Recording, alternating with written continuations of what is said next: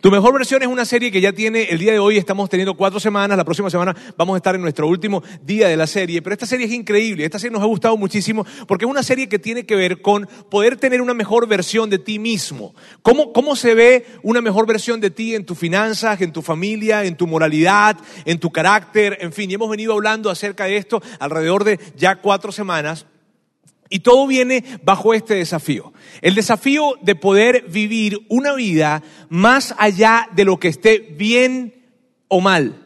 El desafío de vivir una vida más allá de lo que sea correcto o incorrecto, pecado, para los que son más de, ambiente espiritual o de iglesia, en fin, lo que sea pecado o no. Poder vivir una vida más allá de lo que está bien o mal. Y lo que decíamos es que para poder vivir una vida de esta manera, nos lanzábamos la siguiente pregunta. ¿Qué es sabio hacer? Vivir una vida que sea, o vivir una vida que, pueda resolver o resultar en una mejor versión de nosotros mismos, de lo que hoy en día somos, es vivir una vida haciéndonos esta pregunta. La pregunta, ¿qué es sabio hacer? Es una pregunta que hemos hablado la vamos a hablar todos los años y de hecho decimos que es una pregunta que queremos que esté en el ADN de esta iglesia que sea una pregunta que permee a cada persona que está aquí y que todos los años vamos a hablar de esta pregunta. De alguna forma vamos a buscar hablar porque entendemos lo poderosa que es esta pregunta.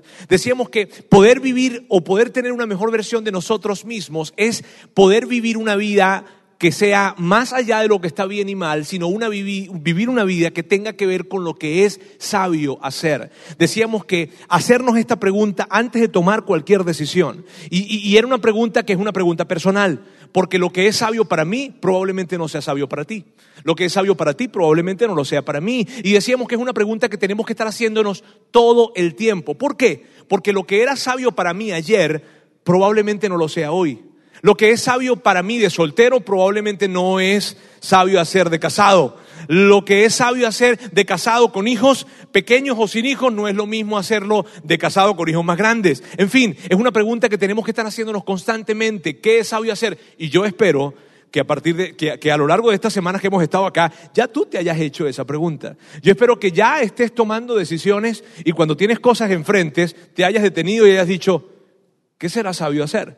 Y de repente alguien se voltea y te dice, órale, ¿y de cuándo acá? Ahora tú te preguntas eso, ¿verdad? Porque es algo que estamos aprendiendo acá y que hemos aprendido a la luz de poder tener una mejor versión de nosotros mismos. Y el día de hoy yo quiero hablarles acerca de algo que es sumamente relevante. Bien, hoy vamos a hablar acerca de algo que es muy relevante, que probablemente es la actividad en la que dedicamos más tiempo en la vida y es el trabajo. Hoy, primero de mayo, vamos a hablar acerca del trabajo. Bien, yo no sé si eso te genera alegría o más bien tristeza, pero quiero decirte algo. Mira, el tema del trabajo es un tema complejo. Y es un tema complejo por lo siguiente, fíjate. Desde que somos pequeños, nos educan, desde que somos pequeños nos educan para algún día trabajar. Imagínate esto, imagínate que en la, en la China eh, por el tema de control de natalidad que hay allá y que ha existido durante tanto tiempo, hace poco creo que hubo un cambio de ley, este, pero el tema es tener un solo niño por familia. El dinero de los padres y el dinero de los abuelos, los ahorros de los abuelos y de los padres, se eh, destina al estudio universitario del hijo. ¿Para qué? Para poder darle una mejor posibilidad de una mejor oportunidad de trabajo al momento en que llegue a trabajar. El trabajo es algo complejo. Mira, el trabajo nos lleva a tomar decisiones muy críticas en la vida. El trabajo nos lleva a tomar decisiones dramáticas, como por ejemplo cambiarnos de ciudad. ¿Cuántos de ustedes probablemente no se han cambiado de ciudad o no se cambiaron de ciudad por justamente un tema de trabajo? Y, el trabajo es algo, y no, no, lo hemos visto, tal vez no lo vemos de esa manera. Algunos inclusive cambiarse de país. Y es algo es fuerte. Soltar las raíces en donde tú estás, las personas que amas, la gente conocida, el ambiente totalmente conocido que has tenido durante muchísimos años y ahora tomar una decisión de irte a un ambiente totalmente desconocido, pero todo es por un tema de trabajo. El trabajo es crítico. El trabajo, mira, algunas personas piensan que el trabajo es eso que aleja o, piensa o, o, han visto o han experimentado eso, que el trabajo aleja a los seres queridos de la casa. Sin embargo, el trabajo es la vía para que la familia tenga mejores oportunidades. Eh, cuando tú piensas en el trabajo ideal, cuando piensas en el trabajo ideal, eh, eh, algunos piensan de esta forma. Para mí el trabajo ideal es tener mi propia empresa, ser el dueño de mi propio negocio. Pero para otros no. Para otros el trabajo ideal tiene que ver con ser parte de una importante empresa, de, trabajar en una empresa importante. para unos el trabajo ideal tiene que ver con tener una flexibilidad de horarios total. ¿Viste? Que no tenga un compromiso de horario. Para otros no. Para otros, ¿sabes qué? Para mí un, horario, un, trabajo ideal es que tenga estructura en los horarios. Para mí el trabajo ideal es, es salir, estar viajando o estar platicando con la gente o salir de, no estar en medio de una, de una oficina o en medio de un, de un eh, eh, edificio. En fin, para otras personas no. Para otras personas dicen, mira, para mí el trabajo ideal tiene que ver con estar en una estructura, en una oficina, en un edificio. Otro dice, no, para mí el trabajo ideal es estar, pero también tener la oportunidad de, salir y de, poder eh, viajar, en fin. El trabajo ideal es diferente para cada persona. El trabajo ideal eh, puede verse de una forma o de otra dependiendo de la persona que lo esté viendo. el trabajo es complejo. Mira, si uno de los mayores niveles de estrés que puede vivir una persona es cuando está desempleado. Y si tú has estado desempleado, tú lo sabes. Bien, es difícil esto. De hecho, una de las grandes crisis que la vida se vive en la vida del hombre es cuando llega el nivel de la jubilación, porque ahora no tiene que hacer. Y las mujeres son las que sufren más de en eso. ¿Cómo hago para que este señor salga de la casa ahora? ahora, mire bien, uno de los niveles más altos de estrés que tenemos tiene que ver cuando no tenemos empleo, cuando no tenemos trabajo. Sin embargo, cuando tenemos mucho, cuando tenemos demasiado, queremos vacaciones. O sea, el trabajo es complejo, ¿sabes? El trabajo es, un asunto complejo. A todo esto agrégale el hecho, a todo esto agrégale el hecho de, que hay cierto misterio alrededor del trabajo. ¿Cuál será ese trabajo de ensueño? ¿Cuál será la, clave para que me vaya bien en el trabajo? Y hay algo interesante en esto, y, con respecto al trabajo hay algo sumamente interesante, y es lo siguiente. Lo interesante que hay es que en la iglesia poco se habla del trabajo. Yo podría decirles con toda confianza en todos los años que yo he estado en la iglesia, que han sido muchos, desde, que tenía cinco años aproximadamente, o sea, 20, 25 años más, este, yo, sirviendo no como pastor, está bien, sino simplemente estando, estando en la iglesia. Estando en la iglesia, fíjate bien, el tema es que te puedo contar con los dedos de esta mano y me sobran las veces que yo he, he, escuchado que han hablado de trabajo en la iglesia. Y me parece contradictorio, ¿sabes? ¿Por qué? Porque gran parte de nuestro tiempo se vive en el trabajo. Entonces me parece una contradicción tal vez esto. Sin embargo, esta serie que ha girado alrededor de sentarnos y escuchar al hombre que fue definido como el hombre más sabio, no del mundo, sino de la historia. El que, el que es identificado como el hombre más sabio de la historia el rey Salomón, un personaje de la historia. Si tú buscas en los libros de, en los libros de historia de Israel, vas a ver que el tercer rey de esa nación fue el rey Salomón. Ahora, este hombre inspirado por Dios, escribe algunos libros. Uno de los libros que escribe es el libro de los Proverbios y está dentro de la colección de libros que se encuentran en la Biblia. Entonces, este hombre eh, eh, eh, que hemos hecho esta serie alrededor de preguntarle a él o escuchar de él qué, qué tiene para decirnos en diferentes áreas, qué interesante sería sentarnos hoy y escuchar a Salomón hablarnos del trabajo. ¿Será que Salomón tiene algo que decirnos del trabajo? Y a mí me, gusta mucho esto por lo siguiente, porque Salomón escribe el libro de los proverbios, de cantares, de, de otro libro más eclesiastés, en fin, y él escribe estos libros porque fue inspirado por Dios.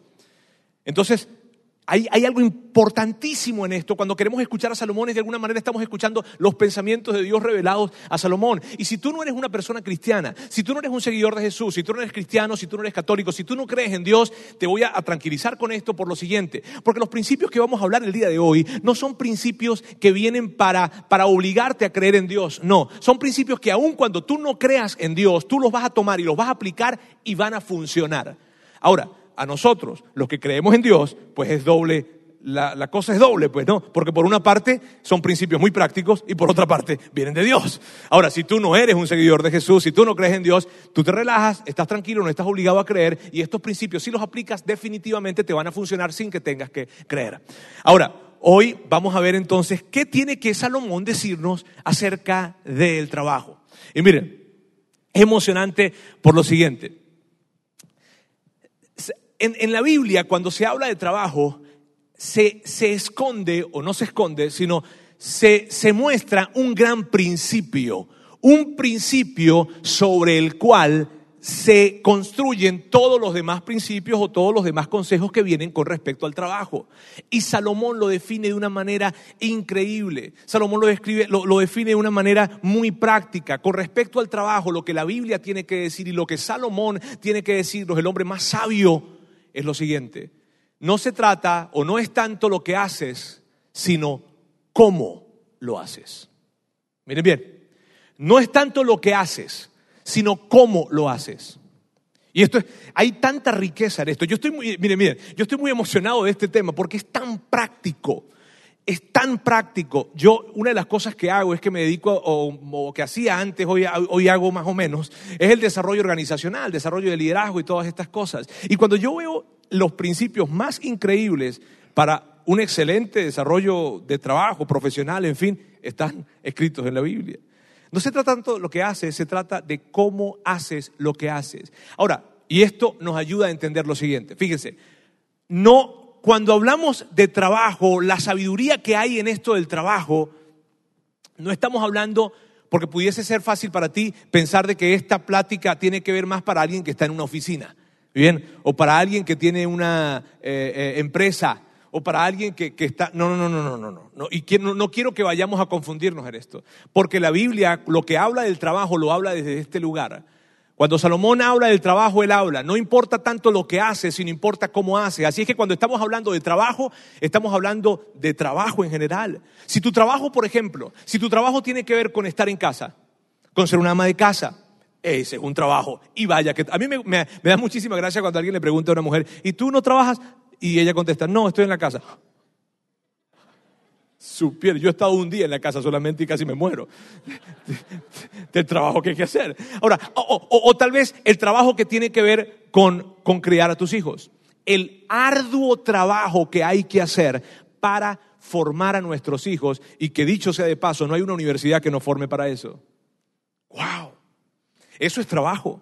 También puede ser el hecho de que tú seas el director de una empresa, o seas el dueño de tu propia empresa, o trabajes en el área de mantenimiento, o seas el director de compras, o, sea lo que sea. El tema es trabajo, trabajo. No importa lo que haces, importa cómo lo haces. Y cuando la Biblia habla, cuando Salomón habla acerca del trabajo, él no le está hablando a profesionales, no le está hablando a empresarios, le está hablando a todas las personas que tengan involucrado el trabajo en su vida, o sea, a todos. E, y partamos con esa premisa, ¿está bien? No importa lo que haces, lo que importa es cómo lo haces.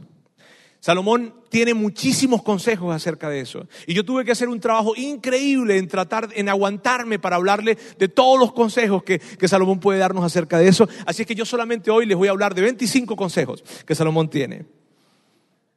No, no se preocupen, voy a, ya lo, lo simplifiqué más. ¿Está bien? Voy a hablarle de algunos consejos y lo que va a pasar es lo siguiente. Le voy a hablar de algunos consejos de Salomón y luego voy a darles una tarea que puedan llevarse para su casa muy, muy buena. Vamos a ver, en una oportunidad Salomón está hablando con alguien y en esa plática que está teniendo Salomón, él identifica a esta persona como un holgazán. De hecho, él le dice, holgazán, le dice, perezoso.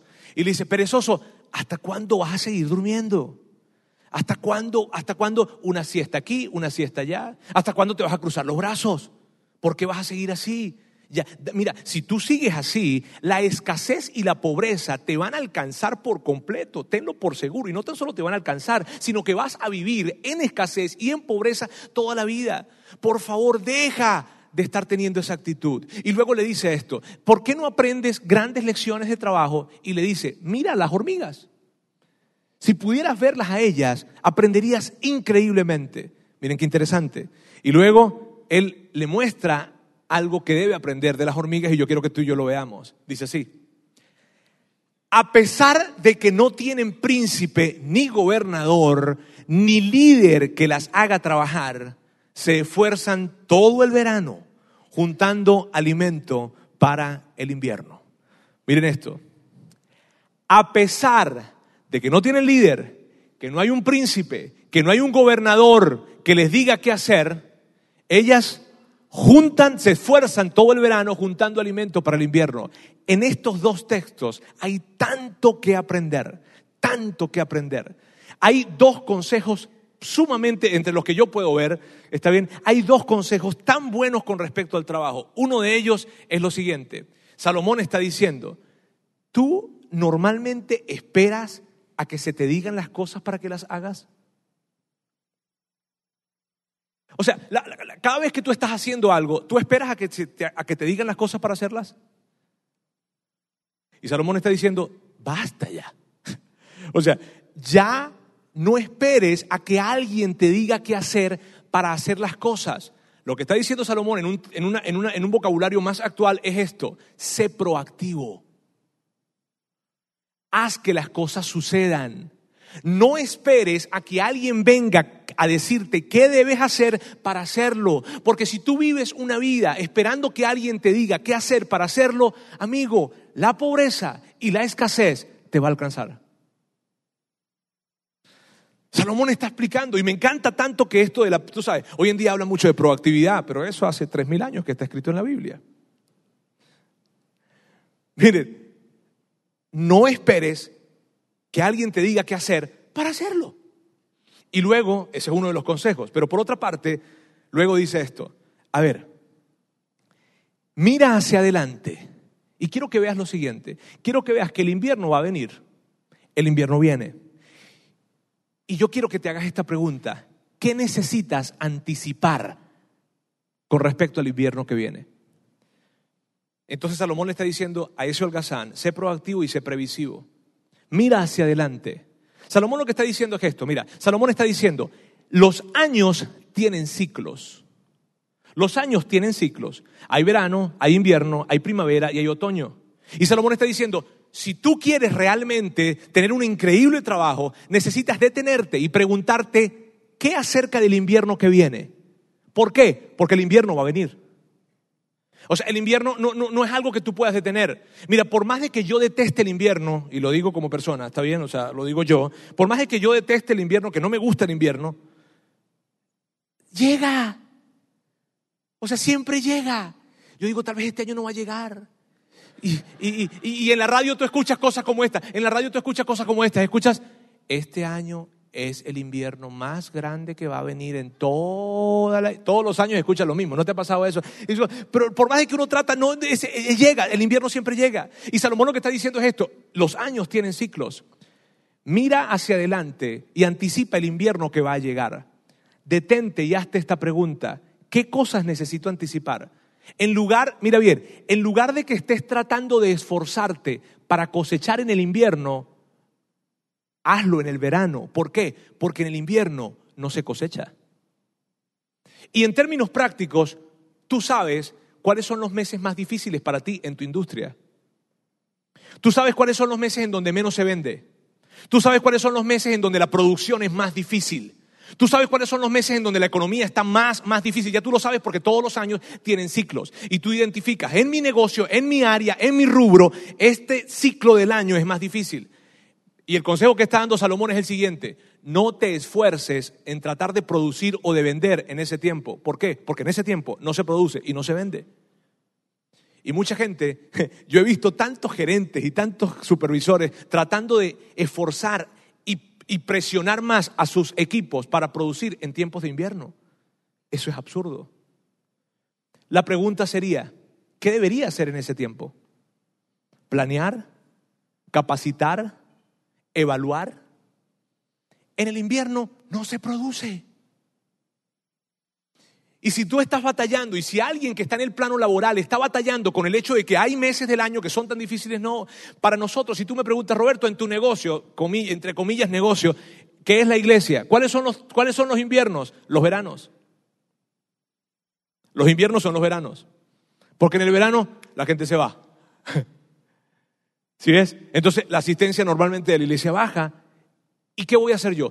En el verano tengo que ver la forma en cómo voy a hacer. Voy a colocar, no sé, se entrega eh, refresco gratis, para no decir otra cosa. Este, eh, eh, voy a colocar mm, em, máquinas aspersoras de agua. Voy a colocar. No, no, ¿sabes qué? En el invierno, el invierno llega.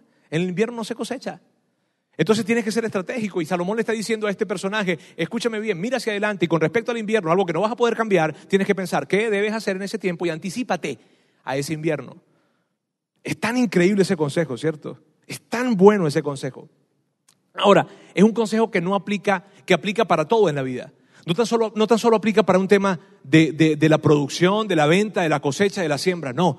Es un consejo que aplica para todo en la vida. ¿Te vas a casar? ¿Sí? Ok. ¿Ya sabes que el matrimonio es muerte a la vida independiente? Ay, yo no sabía.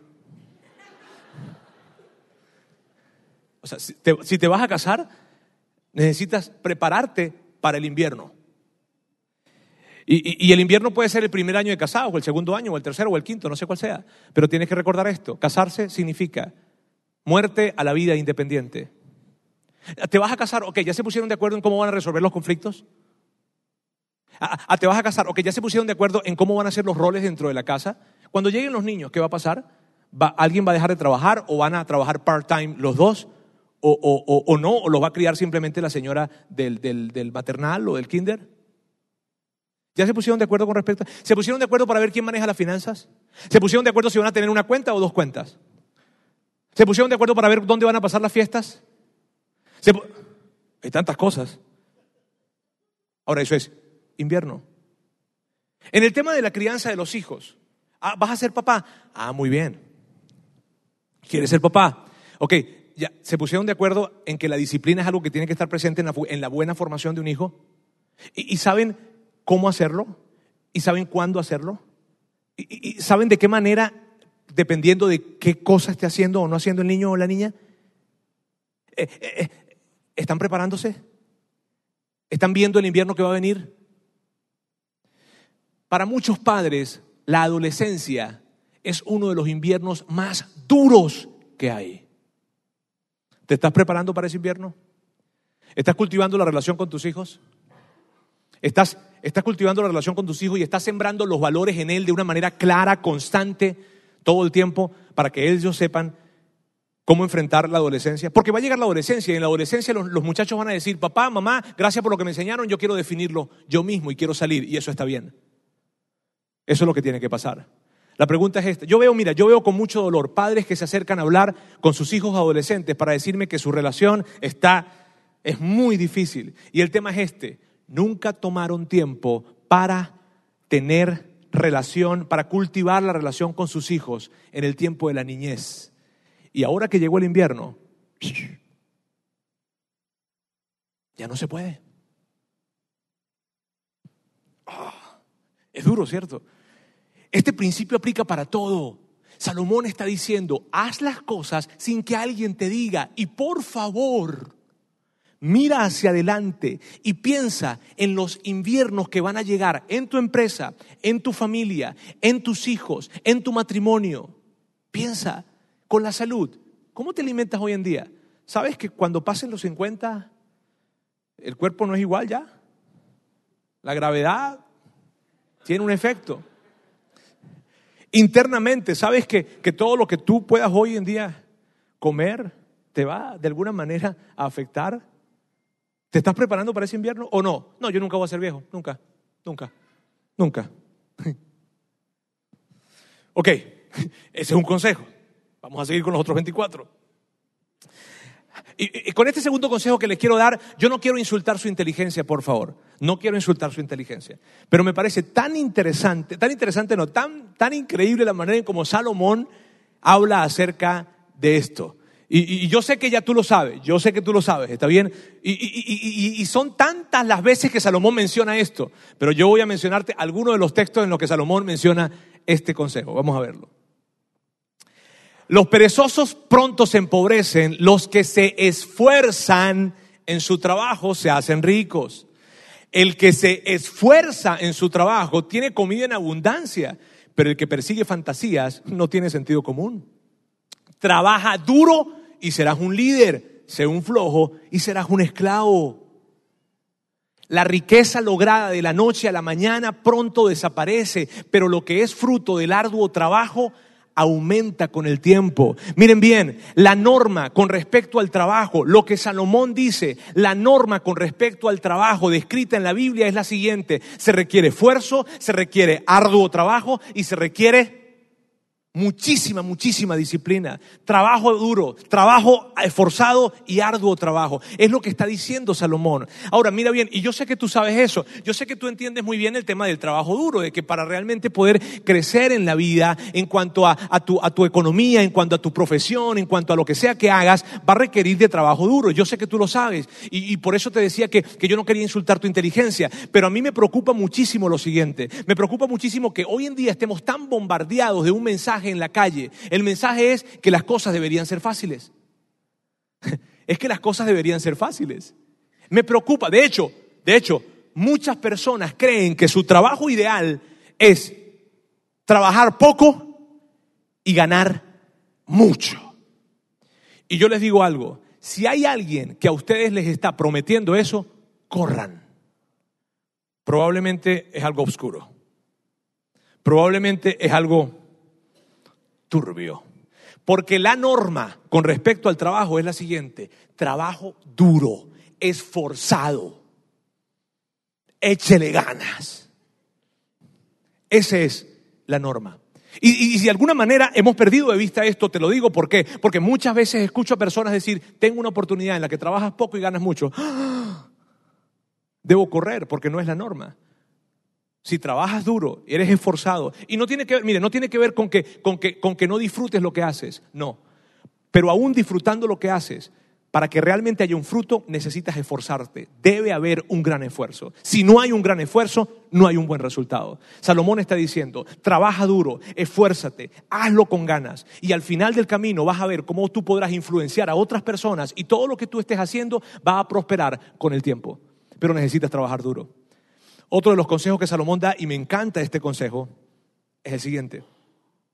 Los planes bien pensados y el arduo trabajo llevan a la prosperidad, pero los atajos tomados a la carrera conducen a la pobreza.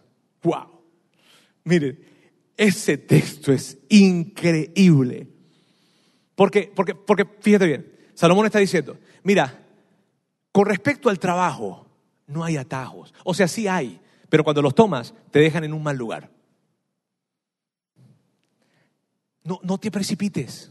Salomón dice, ¿sabes qué? No te precipites con respecto al trabajo. Mira bien, mira los diferentes escenarios, analiza, revisa las oportunidades, ve cuáles son los riesgos que hay en esto. Pero por favor, no te precipites.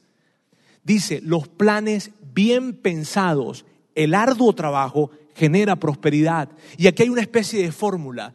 Los planes bien pensados más el arduo trabajo generan prosperidad. Y sabes, el tema es lo siguiente, aunque pareciera algo lógico, es una de las cosas menos comunes que yo veo. Las personas no se detienen a pensar. Las personas no, donde más sensibles están con respecto a planificar es en las empresas, donde más sensibles están. Y sin embargo, Mira, la gente no se detiene a pensar, la gente no se detiene a planear, no se detiene a hacerse las preguntas. Mira, ¿qué es lo más importante hoy para mi familia? ¿Qué es lo más importante hoy para mi empresa? ¿Cuál es el siguiente paso? ¿Cuáles van a ser las metas de este año? ¿Cómo nos vamos a ver dentro de cinco años? ¿Qué necesito dejar de hacer? ¿Qué necesito empezar a hacer? ¿Qué necesito seguir haciendo? Esas son preguntas tan poderosas pero la gente no se hace estas preguntas. Mira, como están tan inmersos en un mundo en el que día a día va más rápido, más rápido y más rápido, pareciera que es imposible detenerse a pensar. De hecho, cuando hay alguien que me dice, ¿qué estás haciendo los jueves, por ejemplo, de 9 a 11 de la mañana? Estoy pensando. ah, entonces yo puedo llegar un momentico a tu oficina, porque si estás pensando, estás perdiendo el tiempo. Sí, sabes, la gente asocia esto de pensar con probablemente perder el tiempo. Y los que son orientados a la acción, los que naturalmente son orientados a moverse, a moverse, a moverse, asocian esto con perder el tiempo. El gran asunto es lo siguiente. El gran asunto es que Salomón dice, los planes bien pensados y el arduo trabajo te va a dar prosperidad. Tú quieres ver prosperar tu familia, tú quieres ver prosperar tus finanzas, tú quieres ver prosperar tu empresa, yo lo sé. Necesitas tomar tiempo para pensar, planear, tiempo. La gente le cuesta esto, le cuesta. Y a mí me encanta que yo te lo estoy diciendo hoy acá. Mira, hace dos semanas estuvimos en Bogotá, estábamos en unos, en, unos, en unos, entrenamientos que estábamos haciendo y estábamos hablando de un tema que tenía que ver con vivir con intencionalidad. Allí hicimos unas mesas de trabajo y estábamos platicando con algunas personas. Y una de las personas que estaba en mi mesa decía lo siguiente, decía, óyeme, yo necesito vivir con intencionalidad. Y eso tenía que ver con tomar tiempo para pensar. Entonces yo le digo, ah, sí, ¿y tú estás consciente de eso? Sí, estoy muy consciente. O sea, está, o sea, estás muy consciente. Sí, sí, sí, sí. ¿Y cuándo lo vas a hacer? No, yo necesito pensar empezar a pensar en eso. ¿Pero cuándo lo vas a hacer? No, no, ya, ya. No, pero es que ya es imposible porque ya estamos aquí reunidos en esta mesa. Bueno, este, en algún momento, pero en algún momento ¿cuándo? Eh, eh, le estoy hablando de una conversación que yo tuve, ¿ok? ¿En algún momento cuándo? Bueno, esta semana. Sí, sí, sí, pero en esta semana ¿cuándo? No sé, yo busco el momento. No, no, no, ¿cuándo? Ya el tipo se estaba poniendo enojado conmigo, ¿está bien? Ahora, mire, mire, sí, claro, y él se estaba incomodando. ¿Por qué? Porque yo estaba llevando lo que me dijera, el viernes de 9 de la mañana a 10 de la mañana voy a tomar tiempo para pensar. Pero si tú no lo, colocas en la agenda, el tiempo para pensar y para planear, no vas a poder hacerlo. Y el gran asunto es el siguiente, quien no, mira bien, quien falla en planear, está planeando fallar. Quien falla en planear está planeando fallar. Y probablemente tú dices esto, probablemente tú dices, ay Roberto, eso es tan poco espiritual.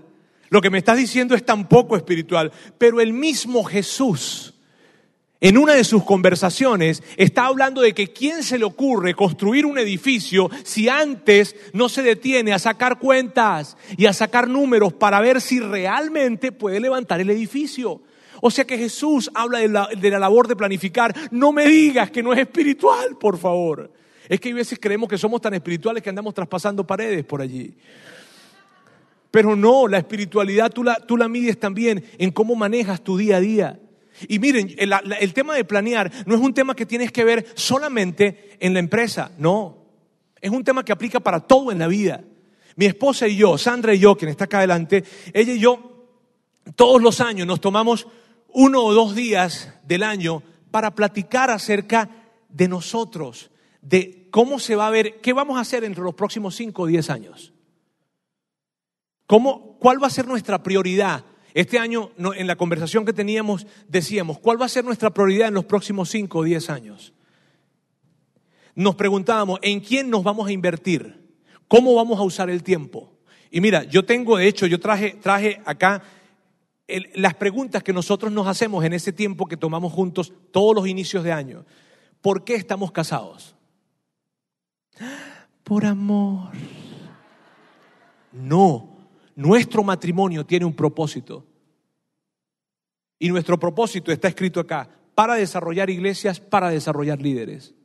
Y eso está escrito. ¿Y cómo, ay, ¿y cómo lo supiste, Roberto? Ah, es que yo una vez me acosté, me comí unos frijolitos y en la noche soñé con eso. No, no, me detuve a pensar ella y yo a principio de año nos sentamos y dijimos, Dios, por favor, ayúdanos a entender cómo poder planear nuestra vida.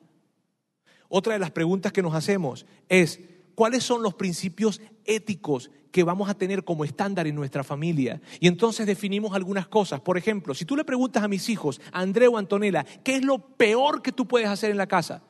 ¿Qué es lo peor que tú puedes hacer que tu papá y tu mamá no van, a, no van a tolerar? Los dos te van a decir esto, mentir. ¿Y eso de dónde vino? Ah, es que yo un día también me acosté. No. Ella y yo nos sentamos y empezamos a decir y a pensar cómo queremos que se vea nuestra familia. Mi amor, mi amor, ¿cuáles son nuestros valores? ¿Cuáles son los valores que van a regir nuestra casa? ¿Cuáles son? Y si tú nos preguntas a ella y me preguntas a mí, te vamos a contestar lo mismo. Fe, liderazgo, diversión, generosidad y familia. Y hay una definición para cada uno de ellos. Y tú dices, a ver, a ver, a ver, a ver, ¿y, dónde, de dónde viene? De sentarnos a pensar. ¿Por qué? Y tal vez tú dices, ay Roberto, lo que pasa es que es que como que tú eres muy planificado, chico. No. Miren, antes de que empezara esta iglesia, antes de que empezara, nosotros ya habíamos hecho una estructura para cómo poder liderar una iglesia de mil personas. Antes de que empezara. ¿Quién me iba a asegurar a mí que era de mil? No, sí, esta va a ser mucho más grande, pero el tema es que yo necesitaba una estructura para empezar. Y tú me dices, Roberto, es que tú eres muy planificado. No, no soy planificado. De esa manera no. Simplemente que yo leo la Biblia. Y cuando yo leo la Biblia, yo veo que Salomón dice esto. Los planes bien pensados y el arduo trabajo van a hacer que prosperes. Así es que si yo quiero ver prosperar mi familia, prosperar mis finanzas, prosperar mi, mi profesión, prosperar mi iglesia, yo tengo que dedicar tiempo para pensar los planes y trabajar duro. Sabes, es triste, pero amigos, la, vida no se vive. La, vida no se vive por casualidad. O sea, la vida no, no es algo así como que, bueno, como vaya viniendo, vamos viendo. No.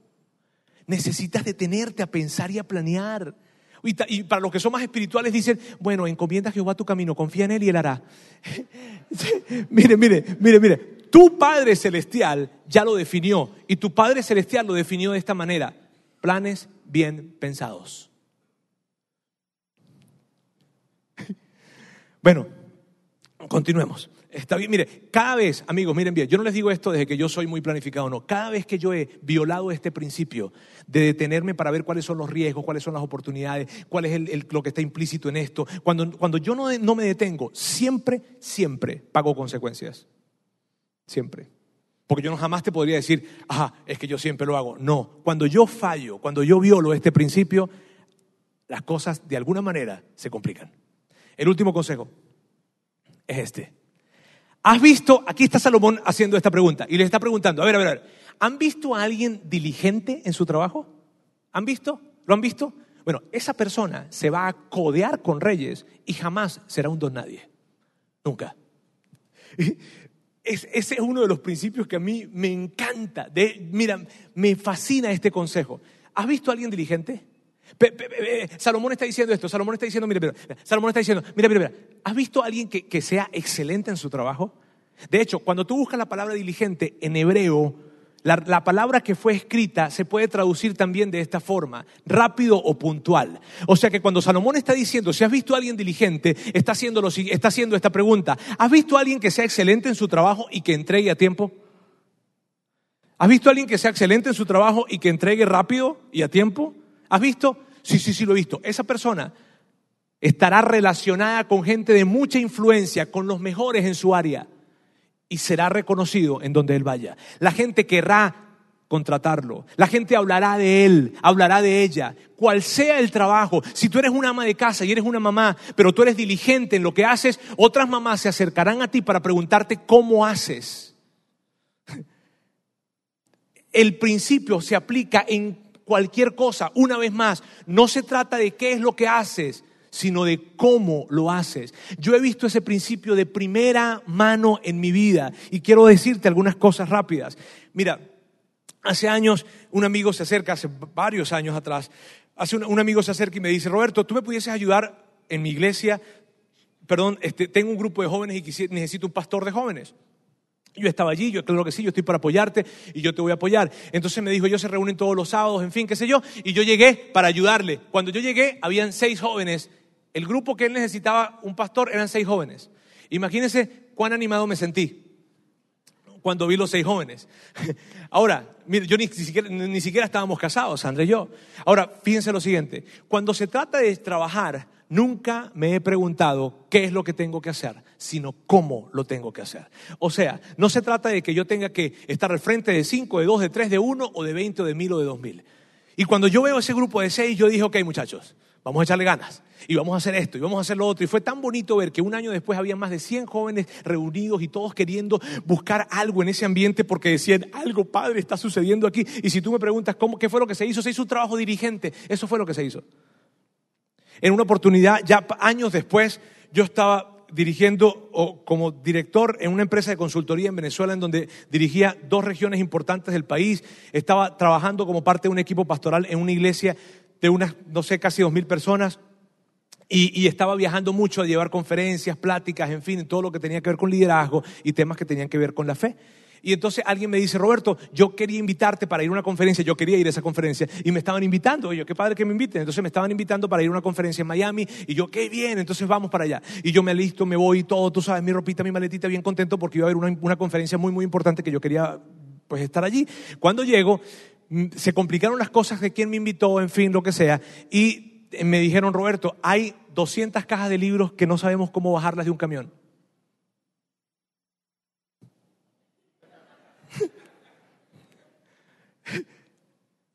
Bueno,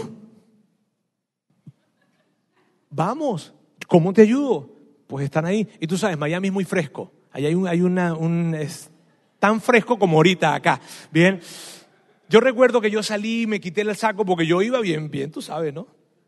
Entonces me quito el saco, me subo las mangas, agarro las cajas, las llevo, las coloco, las voy. Ahí recluté dos voluntarios, yo siempre ando reclutando voluntarios. Entonces recluté dos voluntarios allí, yo también era voluntario, y coloco, coloco a esta gente y le llevo y coloco una carretilla y llevamos los libros, los colocamos en unas mesas, los organizamos por categorías, colocamos los precios en los libros, armamos unas listas de precios, todo, todo.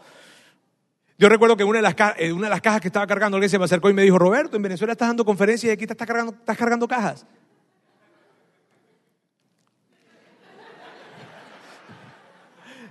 Y ahí estuvimos, ya. Ahora, al finalizar, él se acerca. Yo viajé hasta allá para eso, ¿está bien? Y se me acerca y me dice, Roberto, ¿cómo estuvo lo de la conferencia? no pude entrar. ¿Qué? No, no pude. ¿Por qué? Porque estaba ayudando con uno de los libros. Tú me dijiste que necesitabas ayuda. Ahora, mira, mira bien esto. Dios me ha dado el privilegio, el privilegio no merecido, de formar parte de los equipos de los principales líderes de la iglesia cristiana en toda América Latina. Y si tú me preguntas a mí, ay, Roberto, es que tú eres muy inteligente. No. Lo que pasa es que mi mamá, desde chiquitico, me decía esto, Robertico, mi hijo, si usted es diligente, usted va a estar delante de reyes. Siempre. Juan, ustedes muchos conocen a Juan Beriken. Juan Beriken es el fundador de Vida In eh, como, como, como organización, como iglesia. Él está en Saltillo, él ha venido para acá, en fin, ustedes muchos lo conocen. Juan es una persona que con respecto a, formación académica tiene niveles muy básicos de formación. De hecho, él dice, yo, yo, eh, bromea porque dice, yo no soy inteligente. ¿Ven? Este, y él bromea con eso, dice, la inteligente es Carla, que es su esposa, ¿no? Este, y, pero él siempre bromea con eso y dice, mira, y yo la verdad es que yo veo que él no es que no sea inteligente, ¿está bien? Sino que es muy pragmático. Pero hay algo que tiene, hay algo que tiene Juan. Juan es sumamente diligente.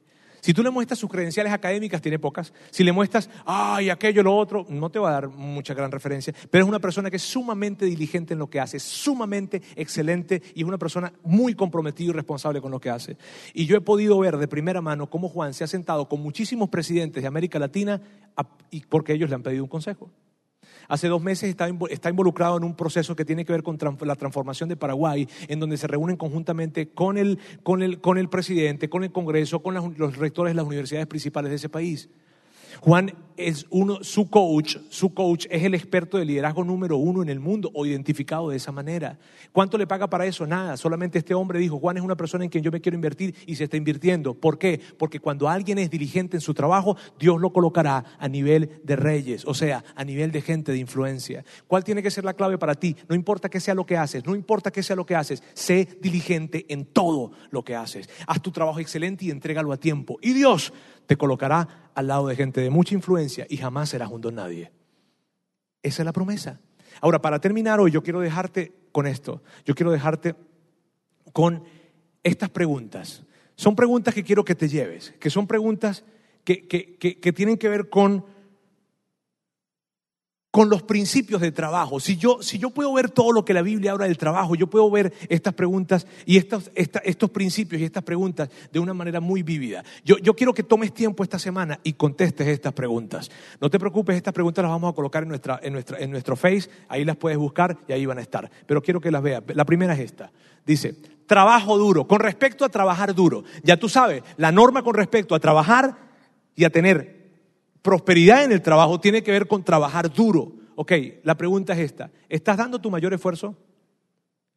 Y, no me importa si tú estás jubilado, si no estás jubilado, si eres empleado, si estás en la casa. No, no, no, no, no, no.